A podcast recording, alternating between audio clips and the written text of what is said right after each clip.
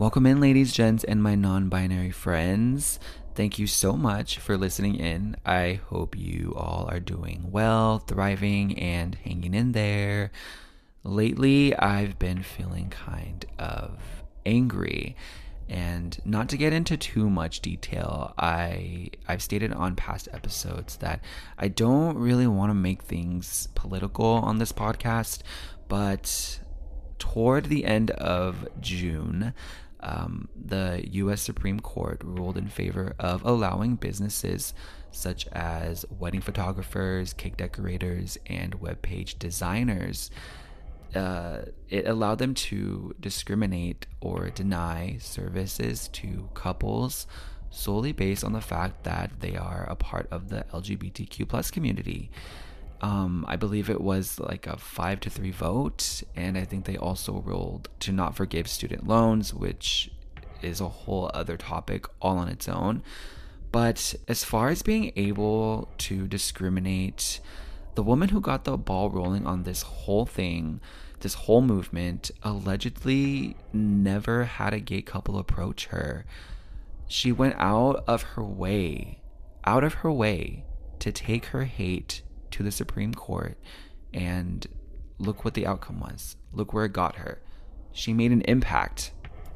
Let me first start off by acknowledging that I don't have a hard life. Yes, I've faced bullying and have had negative experiences due to my sexuality and my lifestyle, but I understand there are people out there experiencing much worse. As Kourtney Barker would tell Kim, there are people dying. But anyway, all jokes aside, you see, this this can affect me. It it really can, and I think that's what a lot of people are missing here. Whether you hate gays or you love them, I believe allowing things like this to happen it's only going to open the door to so many other bigoted beliefs being brought to the forefront, uh, such as interracial couples, uh, ban certain races from places, maybe even revoking gays to actually get married. I, I feel like it's honestly leading in that direction. It's so regressive right now. But in full transparency, I was going to quit this podcast. And I just I just felt like there's been a lot of hate and eye rolling towards gay content. Almost like we just want to be looked at versus heard or like we're some kind of like trophy or or something like that. Like oh this is my this is my gay friend. Um, but they they don't want to take what comes with us any gay man with a body is sexy, but any gay man with a voice is annoying. And that's honestly how I've been feeling lately. Like nobody wants to hear what I, I have to say, what we have to say.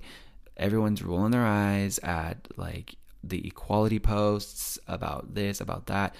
Like it's just I'm very observant so seeing how straight creators are being treated versus LGBTQ plus creators are treated, they're two completely different things. Just seeing the praise and and the engagement is so different. I guess to bring everything together, I'm not quitting, okay? We're not going anywhere. We need queer voices now more than ever in this very straight world oversaturated with hate and bigotry.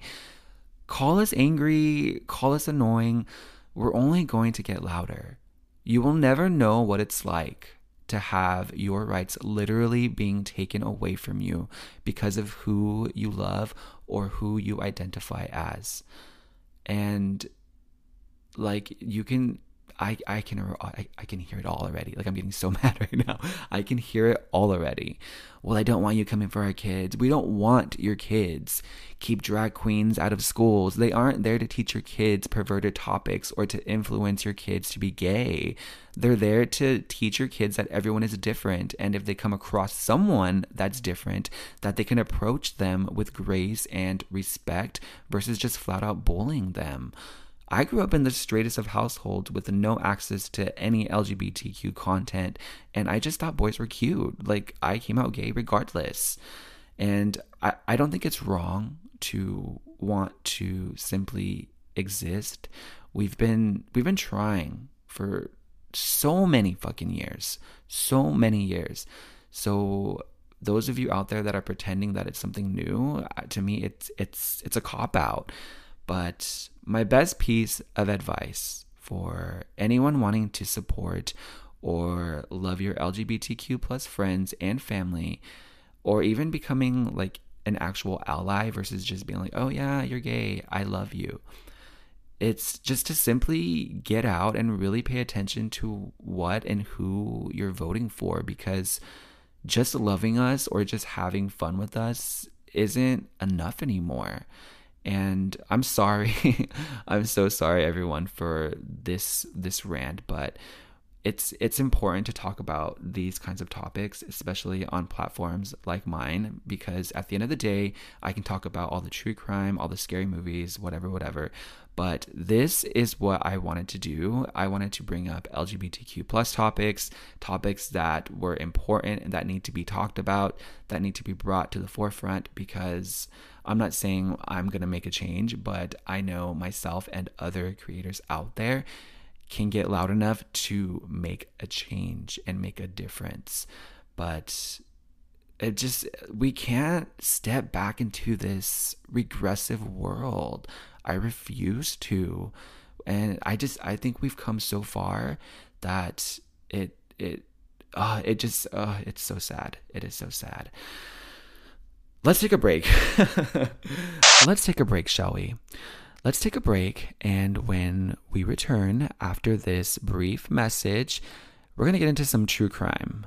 True crime coming your way after this break.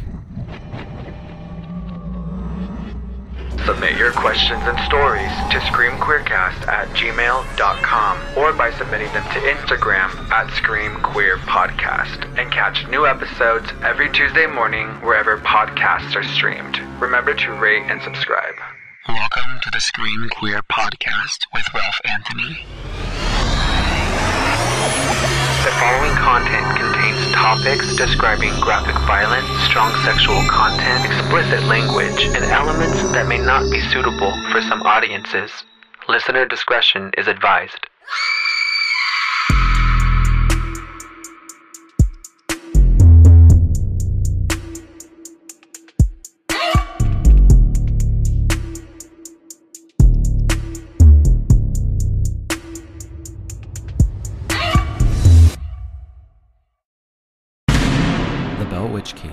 Legendary tale of paranormal activity that took place in Adams, Tennessee during the early 19th century.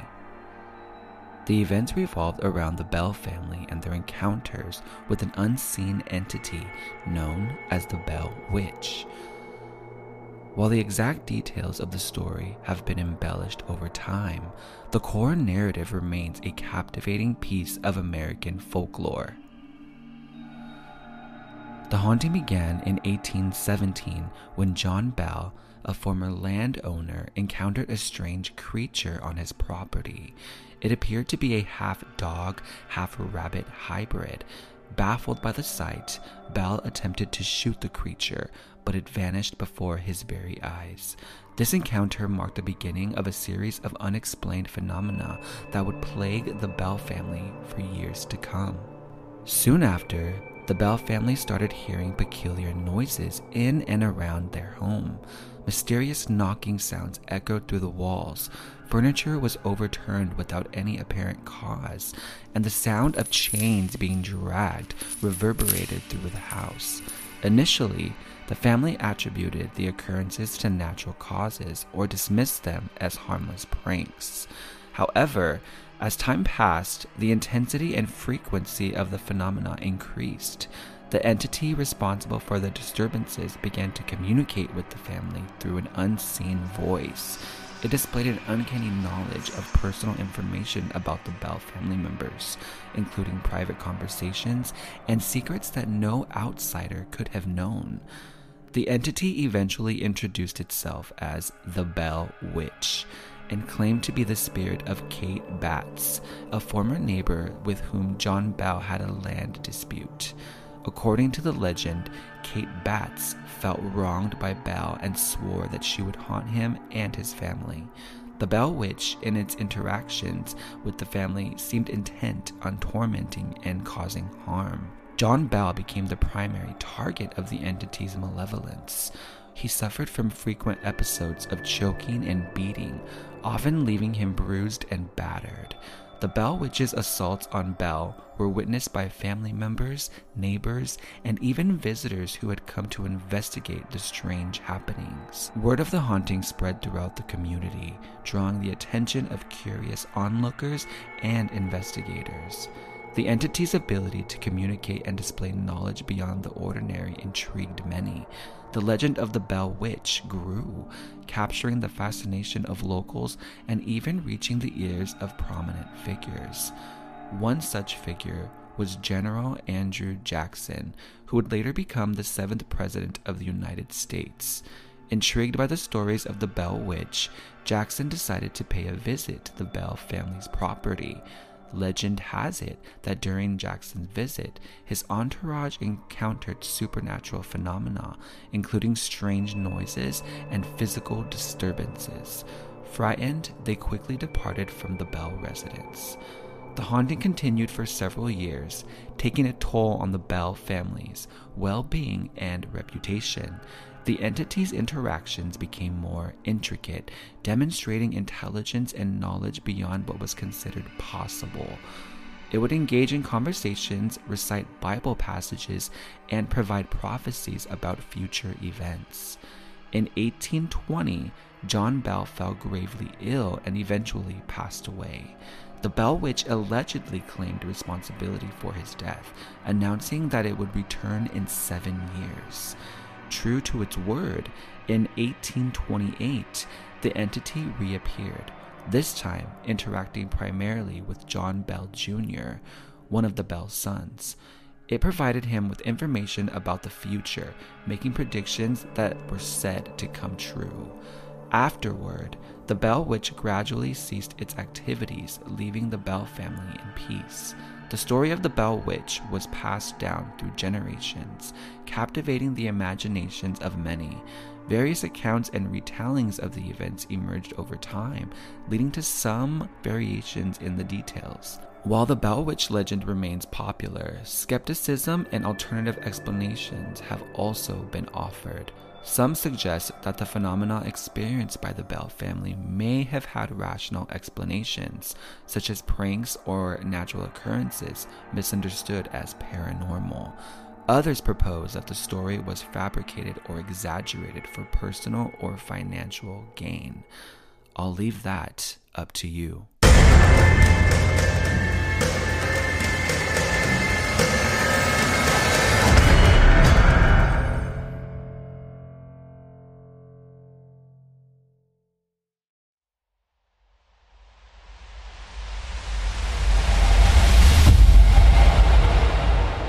Today, I want to share with you the chilling case of Anthony Edward Sowell and the horrific crimes that he committed.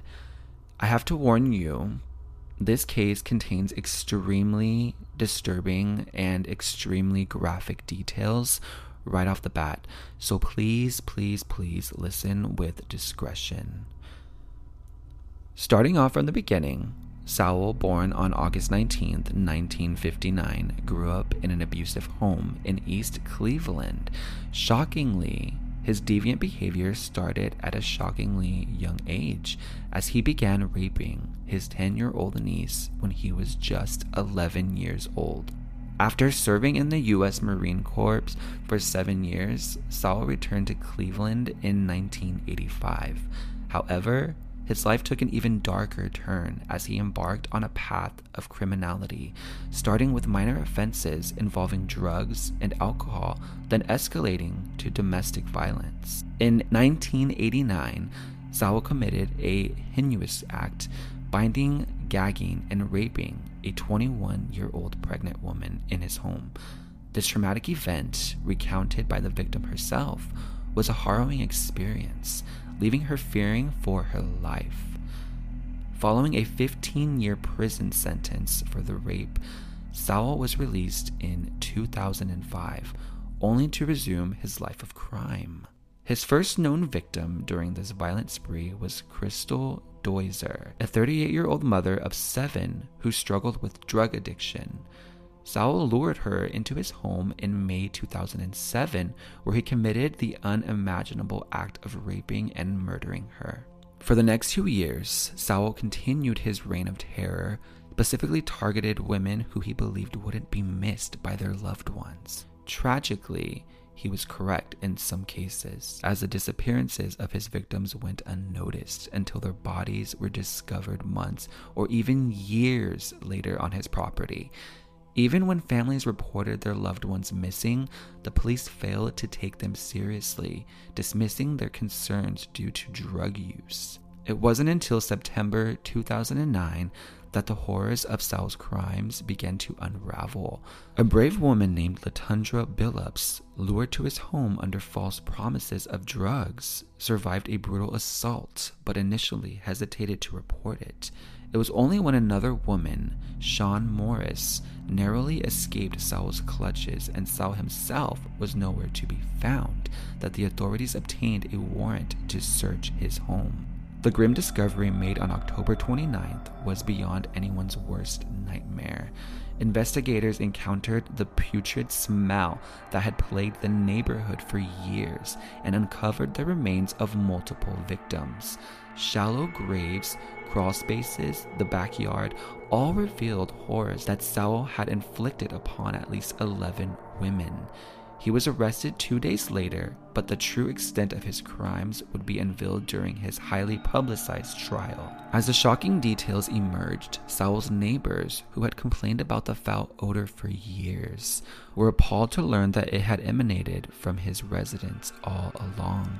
The owner of a local meat shop testified, recounting the futile efforts he made to address the smell, having spent over $20,000 on new plumbing fixtures, sewer lines, and grease traps in an effort to stop the stench, unaware of its horrific source. Furthermore, the Cleveland Police Department's mishandling of the case drew widespread criticism, with reports of missed opportunities to save lives. Eventually, Sowell was convicted of numerous charges, including rape, kidnapping, abuse of a corpse, and 11 counts of murder. Although he was sentenced to death, he passed away in February 2021 due to natural causes. His former residence was demolished in 2011 and a memorial called the Garden of Eleven Angels was established in 2021 to honor the victims of this gruesome serial killer, forever known as the Cleveland Strangler.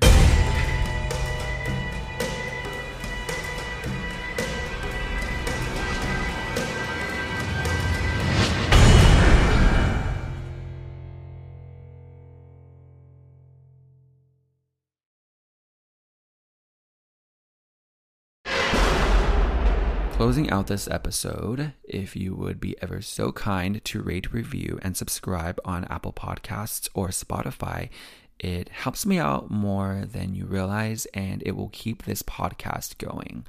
You can also follow me on Instagram for episode updates and schedule changes at Scream Queer Podcast.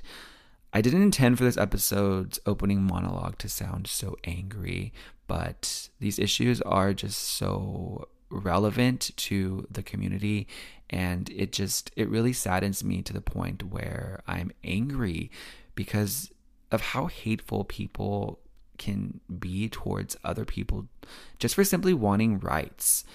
But that's why myself and these other LGBTQ plus creators and podcasters are here. We're not going anywhere. We aren't going into hiding. So until next time, I'll scare you all, especially those opposed to alternative lifestyles, on the next episode.